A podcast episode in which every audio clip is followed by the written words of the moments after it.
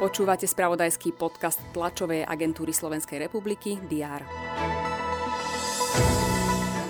Dobrý deň, vítajte pri poslednom diári v roku 2021. Avizujeme ním predvianočné správy.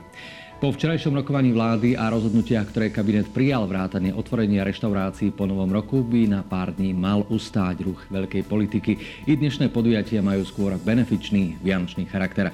V Košiciach napríklad varia vianočné menu pre seniorov. V Bratislave sa zasa uskutoční charitatívna jazda na skútroch. Jeho účastníci v Santa oblečení navštívia Národný ústav detských chorôb v Bratislave, kde sestričkám odovzdajú darčeky pre deti pravoslavnom Rusku majú do sviatku ešte ďaleko a tak sa politike môžu venovať vo veľkom, naozaj vo veľkom. Ruský prezident má dnes koncoročný prejav, v ktorom zhodnotí rok 2021 a na rozdiel od minulého roka, keď sa tlačová konferencia musela organizovať online, tento raz to už bude aj za prítomnosti novinárov. No a pozvaných je približne 500 zástupcov médií.